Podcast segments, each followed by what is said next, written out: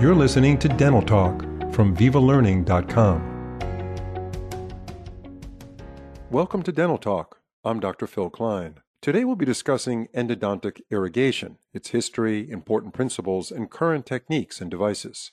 Our guest is Dr. Ali Nasseh, a clinical instructor and lecturer at Harvard School of Dental Medicine in the postdoctoral endodontics program. He is the current director of the endodontic microsurgery course at Harvard and also runs a private practice limited to endodontics in downtown Boston. Dr. Nasseh is also the CEO and president of Real World Endo, an endodontic education, innovation, and medical device company. Dr. Nasseh, it's a pleasure to have you on Dental Talk. Phil, it's great to be with you. We're talking about irrigation today, and every endodontic procedure obviously needs irrigation, at least in the conventional, traditional way we do endodontics. So before we get into that specifically, can you give us a historical background on endodontic irrigation? Yeah, of course. Irrigation has always been a part of endodontics. I think very early on when people did endo procedures, and believe it or not, Phil, that dates all the way back to the 1800s where the first endo procedures were being done and people were trying to experiment find out what is some of the ways we can save teeth. And uh, what's interesting is at that time, you know, Koch's germ theory wasn't even clear or Lister's uh, idea with disinfection wasn't even clear. But many of the endo general dentists or endodontists, well, there were no endodontists at the time, who were in this domain kind of already had proposed that perhaps the cause of dental disease is microbes, which is something that was recently discovered. So at that point early on, these people like to Mills and so on, um, very early on, they realized the importance of using maybe disinfectants. At that time, people were using all kinds of caustic agents. Believe it or not, they were using arsenic inside the tooth even sulfuric acid, potassium, uh, and then later on, when Lister worked with the development of, uh, of phen- phenol, then you had carbolic acid. All kinds of things were added to inside the tooth in order to disinfect.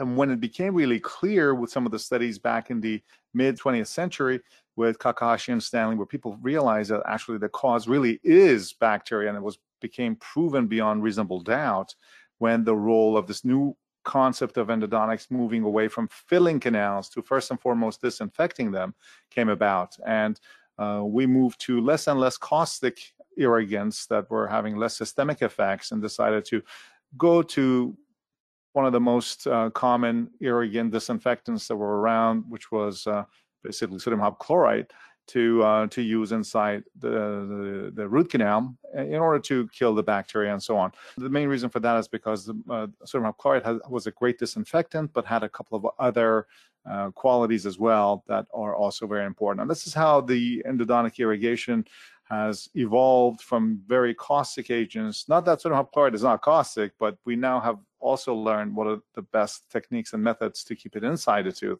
so that you don't end up having any of the potential uh, caustic effects outside the tooth. Yeah, that's that's what I was going to ask you. So again, I practiced endodontics quite a while ago, but sodium hypochlorite was the obvious go-to irrigation material to use. It was diluted, obviously. Um, I believe it was like one to ten. Sodium comes in a bunch of different concentrations. When you buy it full concentration, and even full concentration has gone up in in uh, there's been like inflation uh, on the sodium hypochlorite solutions as well. Five and a quarter percent used to be full strength, but now when you go to uh, to CVS or any of these places to buy full strength uh, hypochlorite, it could be all the way up to 8%. So it's quite a bit. It's important for doctors to look at the um, the actual bottle that they're getting this stuff from to make sure what the concentration is. But it has been found to be disinfecting at concentrations of even half a percent, which was the original Dakin's solution back in you know the mm-hmm. 19 right. early 1900s. That's a serious one to 10 dilution, as you said. Uh, and as you go up in co- concentration, what you gain is more uh, dissolution of organic tissue, which is also right. part of an important part of mm-hmm. all irrigants. Yeah, denaturing the proteins. Exactly. Yeah, breaking that, and that, that obviously helps. Absolutely. I mean, helps the material break yeah, down, so yeah. it, could be, it could be washed out. So, what sure. what are the most important principles of endodontic irrigation that every clinician should know? So I think, as we just uh, mentioned here, the, the key concept to understand is that all irrigation inside the tooth is essentially trying to achieve three main things. One is to uh, disinfect, obviously, but then also what we're trying to do is also to decalcify, which is to help remove the smear layer. And then lastly, also to dissolve the organic tissue, because remember the pulp tissue is fairly tenacious and is connected into all these fins and anastomoses inside the root canal, which isn't round like what a graphic artist would show you. So you have all of this tissue beyond the reach of your root canal file, so you can't mechanically clean it. Uh, so you need to use a component of irrigation in order to uh, uh, to remove the tissue, the biofilm, and also to de- decalcify the dentin, which is to also remove the uh, the smear layer. So chemomechanical instrumentation is the key thing that we have to keep in mind because the mechanical component part of it is instrumentation, but there is a chemical part that is as important, if not more important, that is reaching those areas of the canal where the blade of a file cannot reach to to cut off and remove the biofilm and the bacteria and the tissue. So that's why it goes hand in hand and it really achieves those three functions of uh, of disinfection and uh, decalcification uh, which is removal of the calcium of the dentin and so on. So the smear layer is removed and dental tubules are not clogged, uh, dissolution of tissue. I think we've had a big kind of a, using the term irrigation as a panacea has been a problem for us in the profession. We've been defining the word irrigation to equal to whatever solution we're using inside the tooth. But I really believe a more detailed version of the term should be broken down. Irrigation should be broken down to macro debris removal and disinfection. That's essentially is what irrigation is. The macro debris removal means that as our files rotate or uh, reciprocate or whatever motion they use inside the tooth, they cut debris, and that debris is oftentimes loose in the canal, and that debris has to be removed, otherwise it gets clogged. And not all of the debris is removed with the file through the file flutes what ends up happening, a lot of the stuff is loose in the canal and it can precipitate, it could get packed with the file. And that's the main reason we end up getting not only the smear layer on the canal, but also as it gets packed apically, it could potentially block us. And if you get close to the apex, that debris will get past the apex and cause biological inflammation because that tissue is inflammatory, full of biofilm. It'll cause post-op pain for patients. So managing that macro debris removal is a very different story than just disinfection. And I believe that the best material that we have for removing the macro debris removal, besides our regular positive pressure irrigation and negative pressure irrigation, is the addition of some type of an activating factor, such as ultrasonics, which will then help uh, remove, dislodge, and um, evacuate the canal from this debris. Once everything is all the macro debris has been removed, now at this point, the role of disinfection is very important because you want to make sure you disinfect the space that you're going to leave the patient with. I don't see any reason to just start using sodium hypochlorite right from the get-go the whole time because you know that main job of that is the disinfection Uh, of, of sodium hypochlorite, as well as obviously removal of the organic tissue.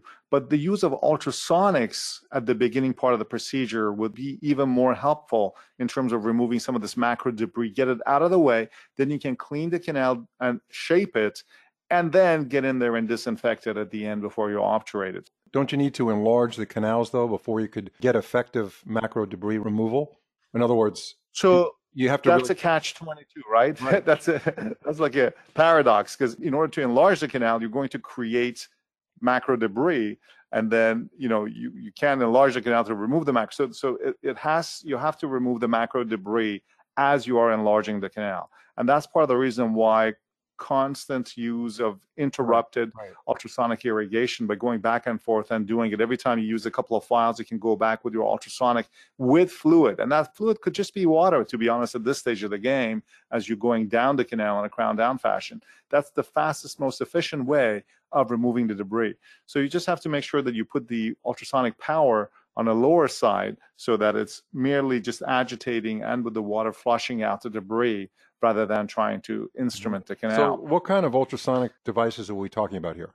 The yeah. conventional ultrasonic devices are adequate for this purpose. And there have been a few studies. I mean, there were some original studies back in the 80s that showed the power of ultrasonic in, in, terms of removing the smear layer and removing debris from inside the canal. So we're not talking about the um, you know, the Cavitron and things like that. We're talking about the piezoelectric units, not the magnetostrictive units like, like uh. A piezoelectric unit, um, I use the Forza V3, but there are a number of them out on the market that is the um, that you can use. And uh, the most important part of the use of ultrasonics is to use it with a wet tip, which is a tip that uh, applies has a water port and allows water to to uh, to come out into the area and allow the debris to be flushed out. The mistake that I see most people use, uh, Phil, when they're using the ultrasonic is they use dry tips, in which case they're really not flushing out the debris. Ultrasonic is only really conducted through the water medium that acoustic streaming and agitation and cavitation uses water as the medium. So you can really, there's really no place for the use of dry tips and endodontics. And that's a huge mistake I've seen happen over the okay, past so uh, couple of decades. Using that uh, ultrasonic device, you put tips on and then water is driven into the canal with the tips getting yes. almost like a yes. handpiece where a burr is cooled Precisely. with, a, with a water yeah. flow. Yeah, exactly. Some ultrasonic units have a self-contained water port, and some of them may actually may be able to use even other types of irrigants rather than either sterile saline uh, or water. You could use some more disinfectants in there. But to be honest, I don't think that's necessary at this stage of the game.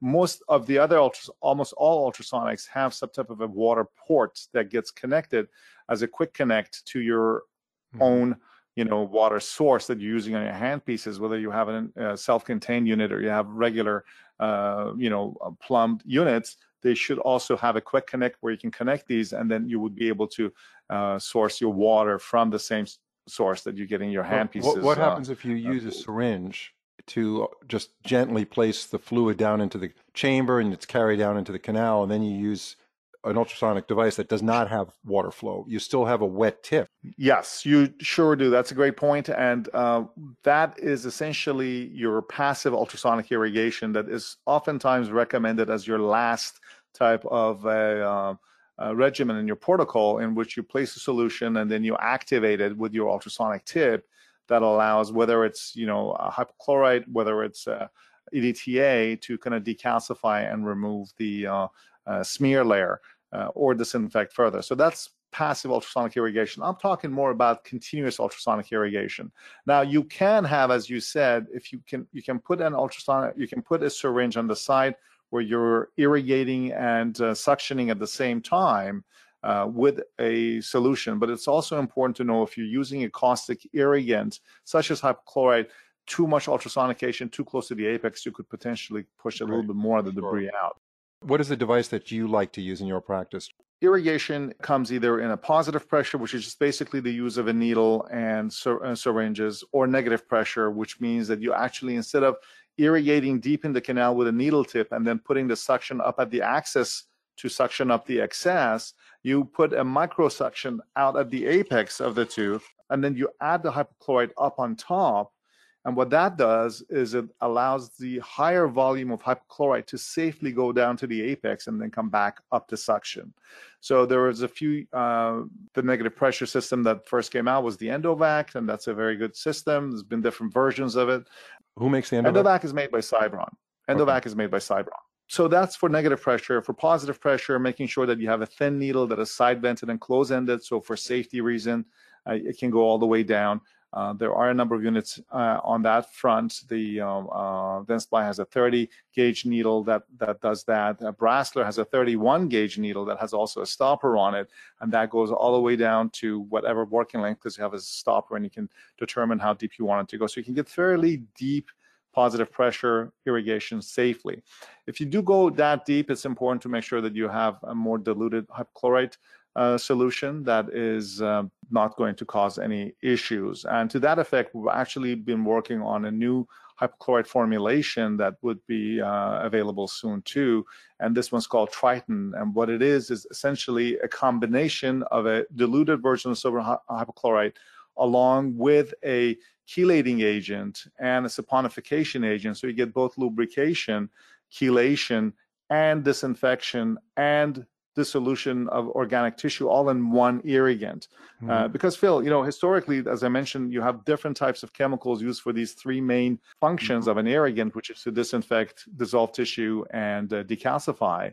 But it's been kind of you know you always have to have a hypochlorite and EDTA, and you mm-hmm. always have in a proper protocol you always have to alternate between the two because you want to decalcify before you irrigate because otherwise as soon as those dentin chips are left inside the, uh, the, the root canal walls and clogging the dental tubules. As soon as hypochlorite hits those chips, it gets deactivated. It's very that's another big problem in irrigation is the question of the activation and buffering of sodium hypochlorite the moment it comes in contact with dentin. Within three minutes, essentially that layer that's in contact with dentin is just salt water. It is not hypochlorite. It's not doing any disinfection at all. That's three minutes for that to occur? Yeah, Absolutely. Within three minutes, you have, uh, as soon as hypochlorite hits dentin, that layer is uh, turned into salt water. That's why some of these uh, older kind of uh, uh, recipes of people saying, oh, you need to sit and soak your so- solution inside the root canal.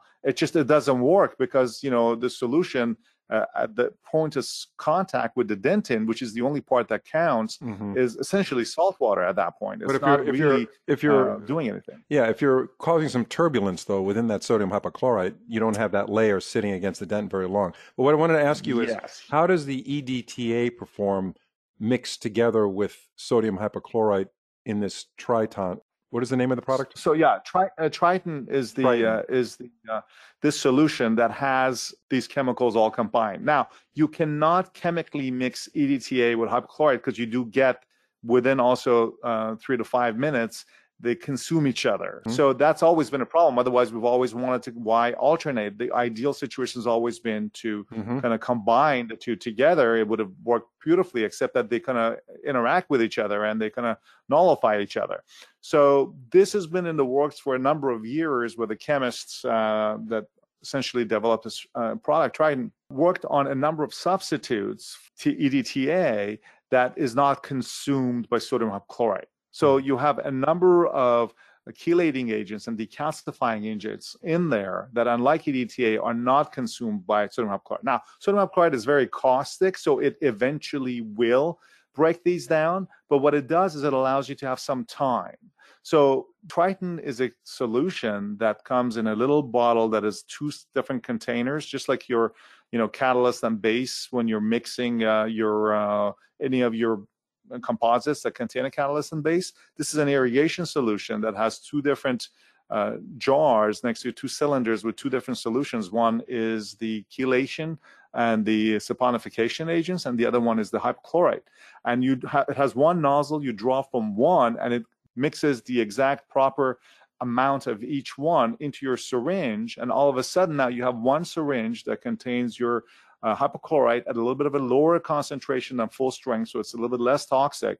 But because of the fact that it's combined with surfactants and with saponification agents and with um, this uh, uh, a number of chelating agents all in there, so you have everything all in one. So it takes two and a half hours for the whole thing to kind of uh, uh, neutralize. Oh, I so see. it does give you plenty of time to do your endodontic therapy. And when is this product going to be available? So it should be available uh, within a uh, about a month or Triton. so, probably before the end of is the year. Is that through the, Brasseler yeah, or uh, another company?